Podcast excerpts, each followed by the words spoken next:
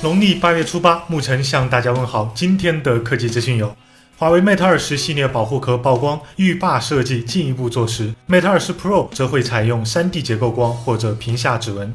昨晚网上流出了小米 Mix 三的钢化膜，顶部的凹槽是听筒，下巴很窄。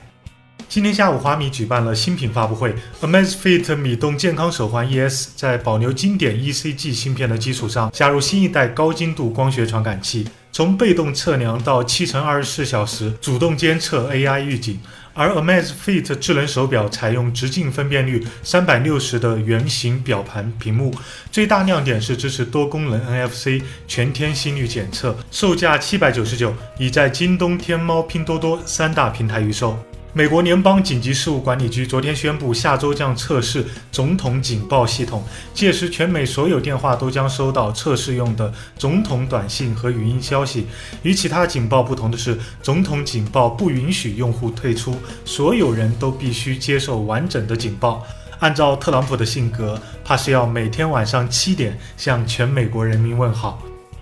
路透社最新报道，刘强东不会参加本周在上海举办的马云、马化腾、李彦宏等各位大佬都要参加的2018世界人工智能大会，但没有给出具体原因。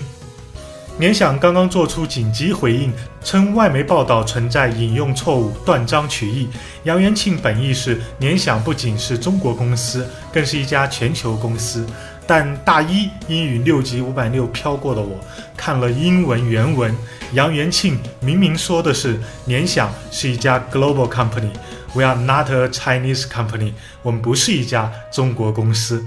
觉得视频还不错的话，欢迎点击订阅关注我们。你还可以添加公众号 vizu 投票留言上墙，掌握最新科技动态。上周五发起的新 iPhone，你买哪款的投票中有百分之五十四的小伙伴表示买不起。极简又拉风，每天一分钟。